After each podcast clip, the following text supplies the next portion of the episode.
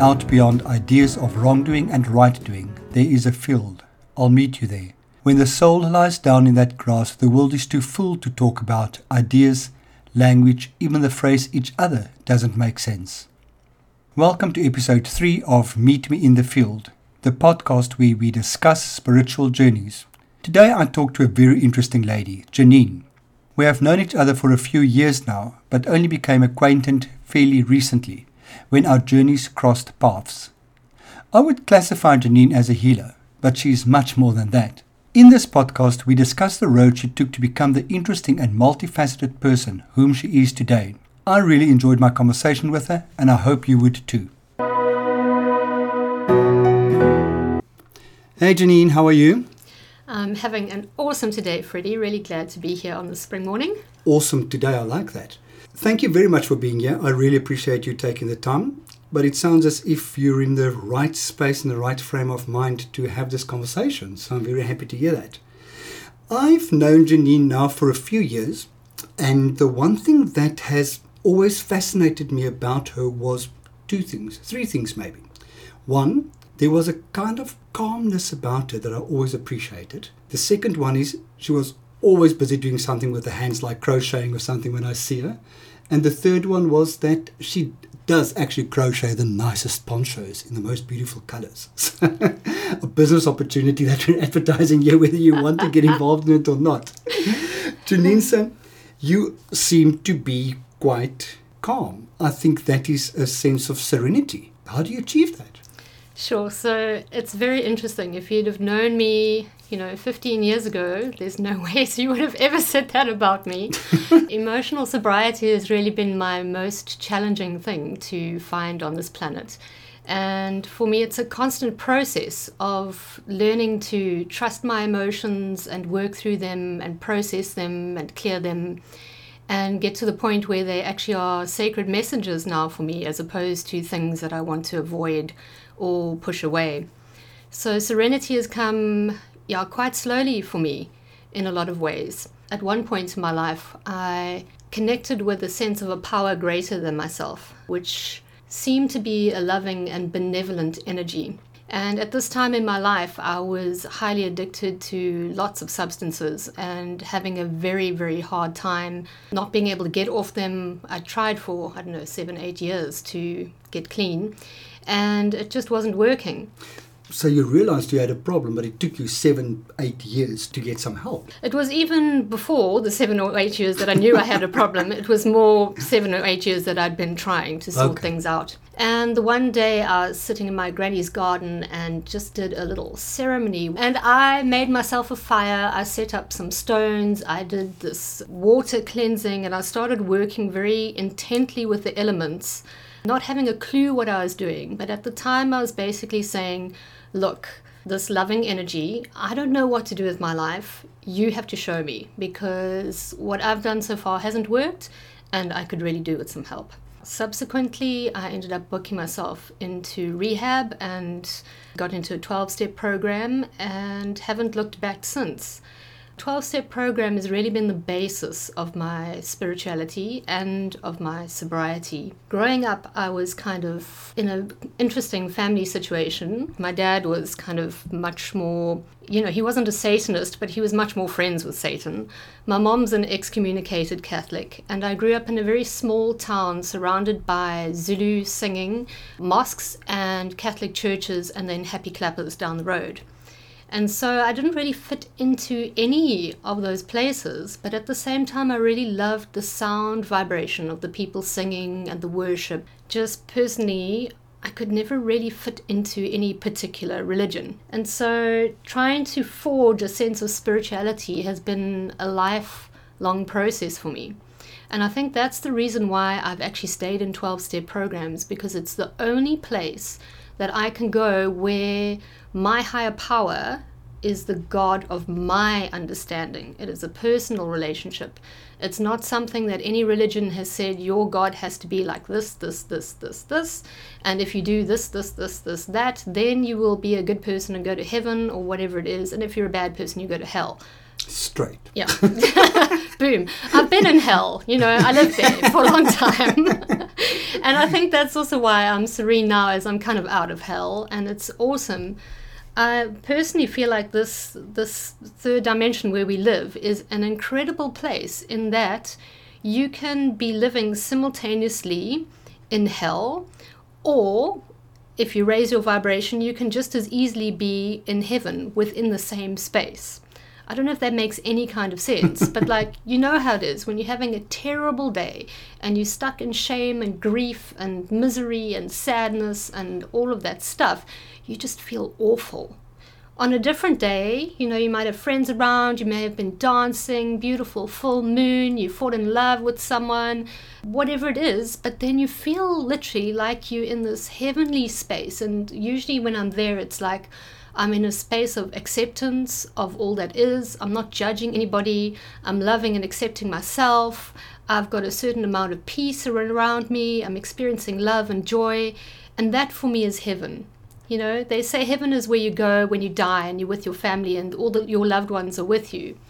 And I've got a very big family, and sometimes, you know, I'll sit around at a family braai, and whereas before I'd feel completely disconnected from them all, now I sit there and yeah, sure, I don't know why this is so hard, but now I can sit with my family and it's like heaven on earth, actually. I can connect with each and every person there, and I see the beauty in everyone, and I'm also loved and accepted in that space, which is quite amazing. So you, you can hear I'm already like tearing up and emotions, you know, I'm an extremely emotional person. So when people say, yeah, I look calm on the outside, I always find that very amusing. Yeah, I use a lot of emotional freedom technique to to get myself to a state of serenity when I'm not feeling calm. And I've also subsequently found this thing called matrix reimprinting, which traces your feelings back to wherever they originated from. So I do a lot of healing work with myself in the womb and um, even in previous lives and other dimensions and other places. And I also do help other people with this work now. And it's been an incredible thing to go from a place of hating feeling, doing anything to avoid that, to being able to really trust that no matter what feeling I have, I can trace it back to its roots love and accept myself there and bring myself back to the space of serenity and peace. So it sounds as if from a very early age there was an awareness of and a need for some form of spirituality, some form of guiding spirit. Mm. I remember as a very young child, I was still connected, and most children are before the age of seven. You've still got kind of got your angel with you, and you kind of protected spiritually no matter what's going on. Because I don't really work with a particular God, like a lot of people work within a religion. So they'll have a concept of Christ or Krishna or Buddha or Allah or any of them. And I love and respect all of them. And this has been part of my difficulty of not you know joining any particular religious group is I feel like you know if I if I join the Christians then I have to leave Buddha behind or if I go to the Buddhists then you know Allah gets left on the corner. And I actually love all of them. And I was trying to find a way of describing this way of working with spirit.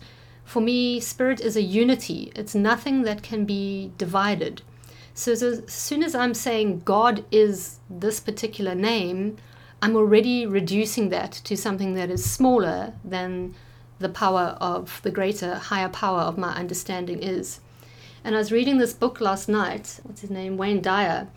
And he was saying, I found this so interesting. Just listen to these words. These are all names of God. So there's Ra, Krishna, Rama, Buddha, Tat, Sugmad, Gayana, Mahatma, Wakantanka, Anu, Aku, Atva, Ato, Allah, Jehovah, Shiva. What is the sound that you hear in all of them? Aye. Exactly. There's ah yeah. in all of them. And somehow for me this is the crux of it is however we want to split religions up into different deities, at the root of it there is one all loving being that is basically love that underlies all of that. And so for me, that's the closest way I can describe my concept of spirituality is it's a oneness. It includes the masculine and feminine. It includes all the gods and goddesses. It includes all the dimensions. It includes all the elements. I work very intently with fire and earth and water and nature and even air to an extent I like working with sacred sounds as part of my spiritual practice. So I use a lot of mantra work to help clean my mind of, you know, the debris of the past. Your spirituality sounds extremely inclusive. Is there anything that you blatantly exclude or rationally exclude or even emotionally exclude? The difficulty for me is sometimes I still bounce into my head. And when I'm in my head, I feel like I think a lot and I'm stuck in my ego and I feel separate from everyone and everything. And for me, the challenge is to stay grounded in my heart. As soon as I get out of my head and settle into my heart, I'm back in that space of oneness. And the tricky part is we're all programmed as children to be in our heads. I don't have any problem with my rational mind, I really need it and love it. But at the same time, you know, my right brain is the most awesome place, and my intuition and my imagination and my inspiration comes through that vehicle. Ideally, what I'm aiming to do is to get myself into a space where I can love and accept everything as it is. And the only way I can do that is to start with myself. So, a lot of my daily practice is whatever I'm feeling or thinking or going through, I use emotional freedom tapping and I'll say, even though I'm going through all this stuff, I love and accept myself anyway. And I use um, different pressure points and tapping to clear that emotion out of my body so I can get back to that space of I love and accept myself anyway. Because at the end of the day, whatever healing I want to do in the world, unless I do it on me first, it can't translate to anybody else. And I see myself as a microcosm of the universe. So whatever I heal in me kind of flows out to the rest of the world anyway. So as far as excluding goes, no, I don't exclude anything. Okay. In my model of the world, there's one biblical thing that I like of everything works to the good of those that love the Lord. Now, I don't like the terminology, the Lord, and any of that personally, but the gist of it, that's what I believe. I believe anything that we go through is ultimately leading towards our evolution, ultimately leading towards our greater good, and ultimately leading us back to the whole. And I mean, yoga, all those things, union, wholeness, mm-hmm. that's at the end of the day, those spiritual experiences, what we are trying to achieve through our prayer and our meditation and all of that. I find it's quite a nice space to be in to connect with something you don't necessarily believe in, but still being able to find the essence of it. Tell me, Janine, you mentioned that on the day that you got the insight that you can get help for your addiction, you were busy doing a ceremony. Mm. Where did you get exposed to those type of things, or was this just something that came to you from nowhere? For me, in this moment in time, I would say it's remembered knowledge. I subsequently, years later, found a book of African traditional healing ceremonies. And that was basically what I was doing. I was calling back the elementals that had left me through all of the shocks and things that I'd been in through my life. And so, this is how I express my spirituality. I express my spirituality every full moon I've got a whole pile of crystals and I will put them into a little constellation representing however I'm feeling at that time. So I may, for example, do a circle of 12 for the zodiac and a circle of 7 for the inner planets. I always include north, south, east, west and something central. Often I'll leave the center open for this concept of higher power. And somehow, by working with these stones in a constellation kind of way, that is where I find my grounding and my serenity. From a Mayan calendar perspective, I'm one of these world bridger people. And that's what I like to do. I like to travel through dimensions, spaces, and times. And the now is the portal. My physical present moment now is the time when I can go into the past, change the impact of what happened there. I can go into the future and bring in advice and love and encouragement from my future self and then it becomes incredibly fun. So I suppose it's a combination of intuition, and intuition's not just gut feeling. Intuition is actually inner tuition. It's when you find that guru inside. Your teacher is always you.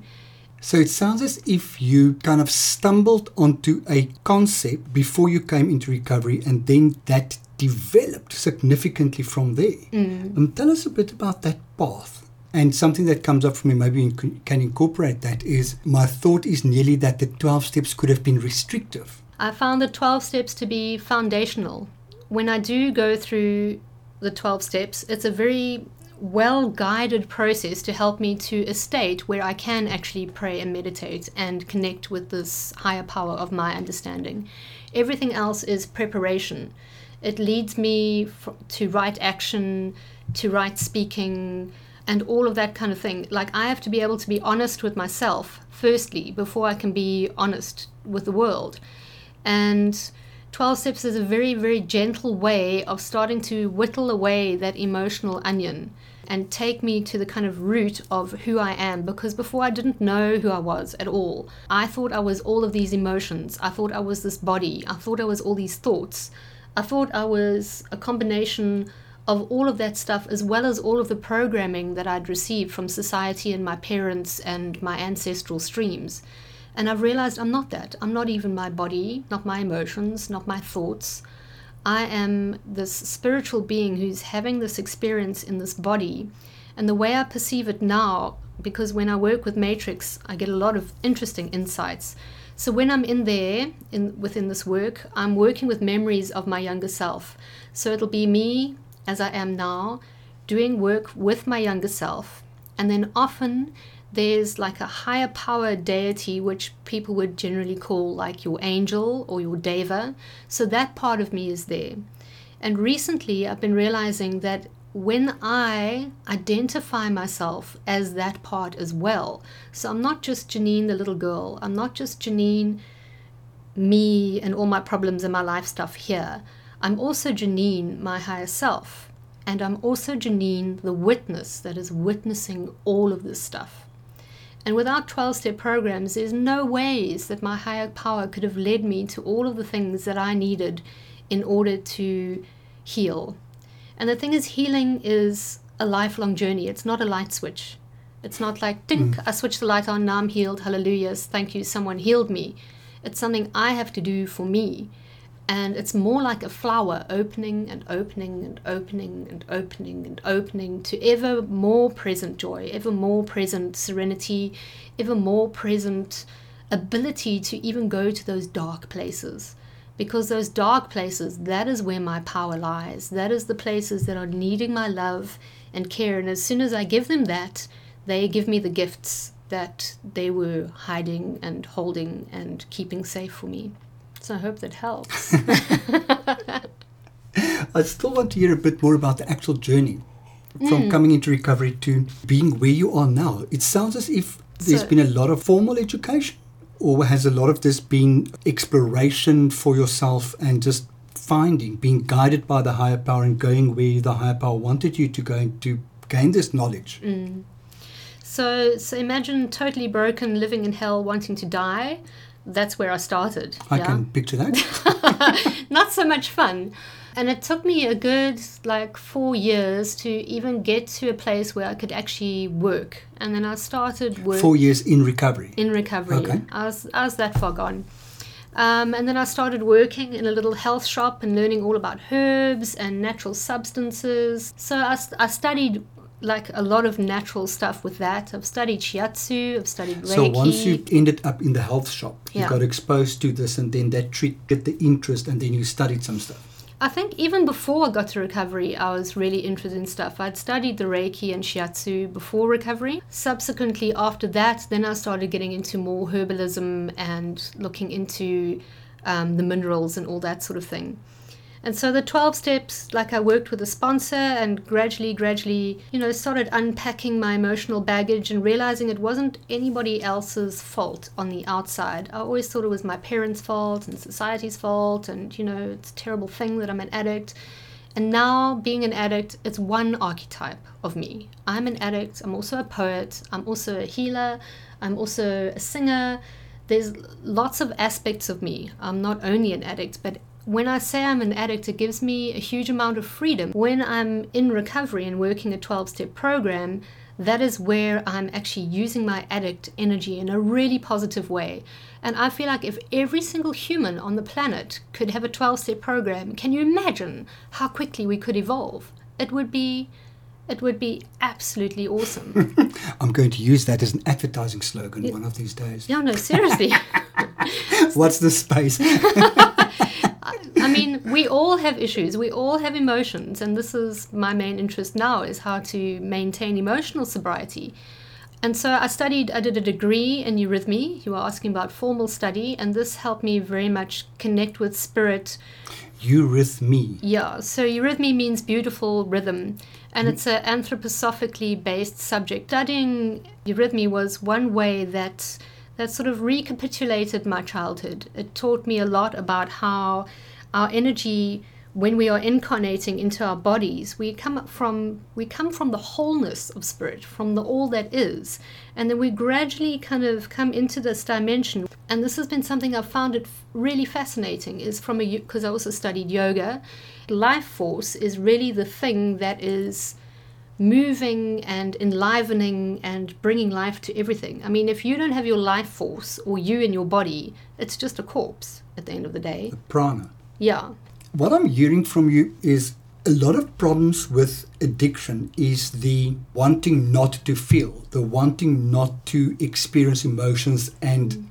a lot of the theory is that we numb our emotions, we suppress our emotions by using the substances or whatever we choose to mm. not be present. Am I hearing you correctly that the suppressing the emotions and being out of the body or, or not wanting to be in the body are the same type of thing?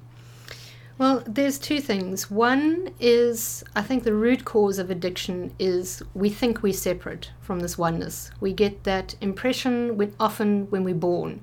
We think, oh God, I'm the separate being and I'm not safe, whatever it is. And then you were asking about the suppression and the not being in the body. The suppression definitely comes through using, like whatever it is, whether it's physical actions, whether it's taking a substance, whether it's food, whether it's avoidance, watching series on TV, all of that, screen things, anything that you're using to feel happy if you're not feeling happy, you know, anything that is like a crutch to get there. It gives you that initial lift, like you might feel okay when you're doing whatever it is you're doing, but then there's a negative karma that lets you fall even lower than you were before. And Which means you have to do that again to feel better. And probably more of it. So it becomes like this ongoing spiral of like, I need more, more, more to feel okay. And so that's where the suppression comes in. The trouble is, like, the reason people suppressing in the first place is sometimes they feel too much, actually. And they're scared to even open that Pandora's box of feeling, and that's why they're using as a form of kind of self medication. So if you can make it safe for somebody to feel and to allow those feelings to process through their body, I think for me personally, that has been the most vital tool I've had to actually come to emotional sobriety and also to maintain my sobriety apart from a 12 step program. Now, I use EFT tapping for that, emotional freedom tapping, and there's a lot of it available on the web if you don't find success with that, then find yourself a practitioner because there's lots of other tools and lots of other reasons why it may not be working. So if you find a practitioner, then it must be somebody whom you subconsciously already trust. In, it's in helpful to trust your practitioner. The thing is, I personally like to go to people who I resonate with and who I have a certain amount of respect for, and somebody who's who I can bring anything to. Then I feel safe because then because I've got a lot of deep stuff, and I don't want to go to someone and they're going to sit there, oh God, you poor thing, and start crying for me. I get that a lot with people, and then I'm like, okay, this is obviously not the person for me. so you've got to find someone who's able to hold space for you, and there are a lot of very, very good EFT practitioners out there. Personally, though, I would just suggest go do an EFT course because then you've got all the tools at your fingertips and you can use it for your emotional sobriety. And that's something you can do for yourself. Yeah, it's something you can use for yourself at any time of day when you know you're starting to feel whatever it is you're feeling that you would usually use drugs for. I'm remembering now the original question was these people that are out of body and suppression. For me, the reason I go out of body is because I'm feeling too much and I don't know how to handle it. And that will create what we call in matrix reimprinting an echo, an energy consciousness hologram.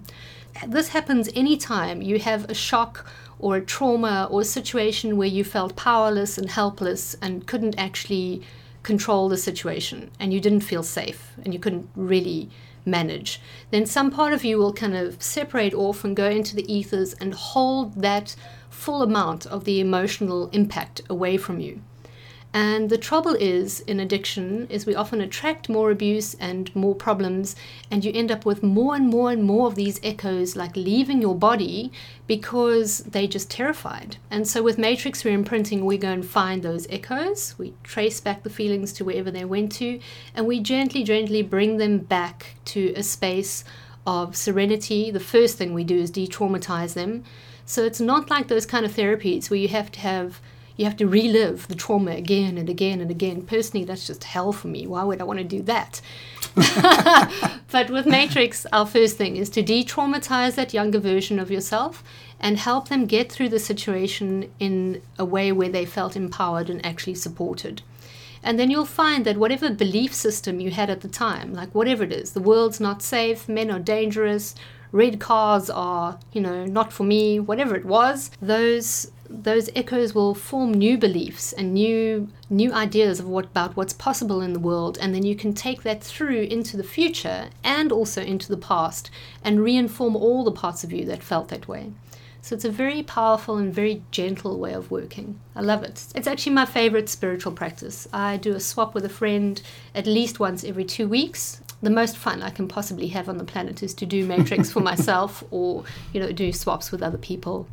I actually watched some videos on EFT after we had our session, and it was quite informative. So if you want to know more about EFT, hit YouTube. You know, mm. there's so much out there. I spoke to a friend of mine the other day, and I mentioned to her what happened for me and with me during our EFT and matrix reimprinting session, and I suggested that I think it, it might work very well for her. And the first reaction was, It's not going to make me cry, is it? I said, Well, it might, but that's okay because we're in a safe space. And she came back saying that, But when I start, I can't stop. Mm. And I didn't know what to say to her. Mm. So, so this is a nice thing with EFT is those kind of emotions that are very deep. It's not to say you're not ever going to cry during an EFT session, but the actual tapping is the thing that will release that need to be in that space of such severe sadness and tears. I mean, obviously, if you need to cry, you're going to cry. But we also use eye exercises, which are very similar to the ones that they use in a lot of the trauma release therapies and those help your brain to process the trauma. Often, what happens is when people go for a talk therapy, you'll sit and talk about the problem, it'll bring up all the stuff, and then you end up crying and crying and crying because it's just so painful. And because there's energy blocks in your body, there's no way to actually get that emotion to flow through and release. And this is precisely what EFT tapping does is it, it like it's emotional drainer. It, it, it allows those emotions to release and actually let go, as opposed to them just being stuck there and you stuck in this loop of crying and crying and crying. It so clears you actually it. really get it out. Yeah. I believe in crying as I, a repeating tool. Well, definitely. Well, laughter and tears are both yeah. necessary things. Laughter is going to expand you, take you more out of your body, get you into a space of whoop whoop, and that's great. You can do laughter yoga, which is an incredible form of exercise. yeah, you laugh, but it's, it's. Are you serious? I'm serious. There's laughter a thing called yoga. laughter yoga. Um, Martin Combrink in Somerset West here is the laughter yoga guru. And like you laugh for no reason. And I don't know if you ever remember having such a laugh that your stomach was sore afterwards. It's that kind of thing that you're using laughter yeah. as exercise. It works those tummy muscles and it clears a lot of emotion and stuff from the body. It starts to switch off your fight and flight response, and it's very awesome. If you're a bit manic depressant, it might take you to the upside of your manic depressive state. So, yeah, it gently does it. this is why they do a very deep meditation at the end of it to help you just process that. So, are you saying if I laugh enough, I can develop a six pack? Yes, definitely. oh wow. Definitely. The trick is to actually just start Ooh. start in the morning and laugh for it. No, exactly. and the trick is well, just pretend you don't have to have it's not about jokes and like belittling people. It's about literally using the action of laughter to work with the solar plexus and then work with that tummy. You'll have an awesome six pack. And then the thing is with tears, tears more brings you back into your body. Tears is what grounds you when you've had severe grief and you're so out of your body that you don't know who you are. Tears is the thing that will bring you back, back, back, back to your physicality. So there's always these extremes of expansion and contraction, and depending where you are on the scale, you'll need one or the other. So your body knows what it needs. But at the same time, it's very important to be gentle with yourself and to listen to your body and actually experience things with an open mind. This is my concept of spirituality. You remain open minded enough to listen to all the stuff that's out there. So you don't push anything away and say outright, no, that's a load of crap. And you also don't swallow things whole and go, oh, yeah, I'll just take that because it's spiritual. Either way of those is pretty dangerous because you can, you know, end up in a lot of interesting cults or, you know, married to two people. You just never know. So it's very important to actually work with that discernment. So it sounds as if you're saying go out in experience mm. and keep what works for you. Janine, are you happy? It depends on what time of day you're speaking to me. I, uh, it I, is now five minutes past three on a Friday afternoon. Right, Are you happy? Yeah, right now in this moment, I'm feeling a lot of happiness, but I don't really judge happiness as my my yardstick as to whether I'm on track or not. For me, happiness is often something that I get, like if I have a little hot chocolate, or if I get a nice flower, or if I wake up and I'm in a good mood. For me, there's this underlying sense of joy, which is a different thing, which I've never had before, which is much more fundamental to my spirituality. So I can still be experiencing that joy and be feeling sad and then go through some happiness and then go through a little bit of grief. But there's this underlying peace and joy that is there no matter what it is I'm feeling. Those feelings are like clouds, they come and go.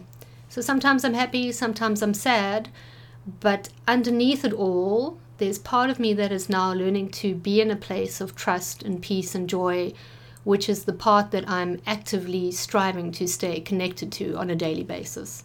And it's getting easier and easier. The more I work with 12 step program, the more I work with prayer and meditation, the more I work with my concept of spirituality, the more I'm able to stay there. That's what brings me joy. So even when you pray, what do you pray to? So yeah, that's the thing. It depends. You know, sometimes I'll call in specific deities, but if I have to answer what I pray to, I pray to the all that is. I pray to the love that is within all of those deities. Like earlier, I was reading you all these names of God, and there was this ah underneath all of them. That's what I pray to. I pray to that underlying unified force that is all of existence and creation. How do you know what you need? Because you said you pray to what you need. Yeah. Um, how so do you know what you need? For me, that's possibly one of the biggest challenges for me in my life is knowing what it is that I actually need. Mm. Is will that be part of self care? Definitely. Because I don't know whether I'm good at self care. Yeah, well, it takes it takes practice and gentleness. I think before, when I wasn't able to feel my feelings, I had absolutely no idea what I needed. The more I get in touch with my feelings, the more they become sacred messengers, and the more I know what it is that I need. So it's kind of the situation that John Gray person said what you can feel, you can heal. And the feelings are the facts. So the more I'm able to be with my feelings, then the more I'm able to know what it is I actually need. Also, a great way of learning what I need has been just immersing myself in nature. If you go and wrap your hands or your arms around any given tree, you'll notice that every single tree has a completely different energy. And it's the same with all the flowers and herbs and plants in your garden. You may not even need to know necessarily what it is you need. Just go for a walk in nature and find the place where you feel peaceful. And then sit and look around and use those flowers and plants as your object of meditation. Really look at the flowers, really look at the trees and they will give you the biggest healing. I mean, we are microcosms of the macrocosm. So everything that is external there in nature is exactly what we need in order to heal. I met my higher power under a willow tree. Really? Yeah. Oh, that's just awesome. So it, it's so symbolic. I love that feeling of knowing that when I was hanging in low, mm. that is when my higher power came into my life and said, let's lift you up. Exactly. It's just magical. For me, it was the sound of the wind through its leaves. Oh, awesome. It was beautiful. Exactly. It was such an amazing, it was serenity. Mm. It was absolutely beautiful. Mm. I used to live in a flat in town, and outside, as you walk out the door, there was this huge tree. Oh, lovely. Huge. I always had the feeling I one day want to go and hug that tree. I want to feel what it feels like, to physically feel its Mm. presence, to feel it in my arms. And before I could do it, the owner chopped the tree off. No. I was furious. Not only because I couldn't hug the tree, but in my mind, you don't chop a tree off. It's Yeah. just something you don't do anymore. No, I completely relate to that. Unless you're willing to plant five in its place. yeah, but I mean, still, five are going to take how many years to get to that yeah. size? It's interesting because acorn oak trees are for when you are feeling totally like broken. It's that kind of feeling. Like you know when they when they get old, those branches actually break Yeah. off like completely. And there's nothing for me like oak tree green in the spring because it's that Mm. complete rebirth, all of that juicy sap green energy. bright. Yeah. Beau- most beautiful bright green color. They are so awesome. So, what I'm going to recommend to everybody is just go hug as many trees as possible. yes, I am a hippie, but it works.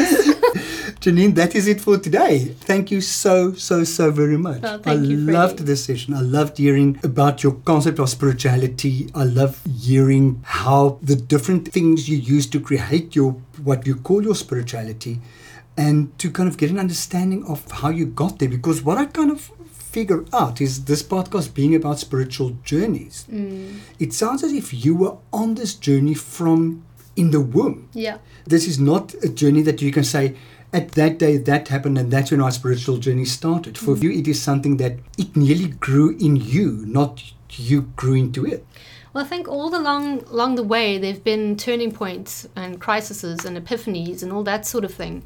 But I think it's like that for all of us. We are always on the path. Your life is the path.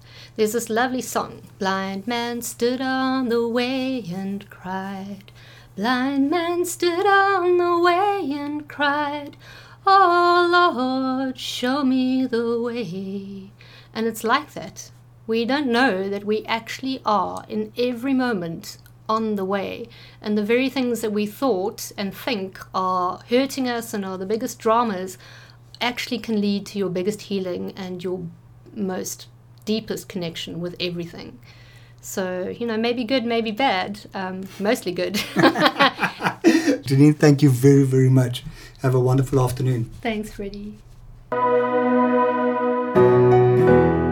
Thank you for listening to our conversation about Janine's spirituality and the path she is treading in this regard I recently had an emotional freedom tapping and matrix reimprinting therapy session with Janine. I found it to be a most wonderful experience and believe that my life has truly changed because of it.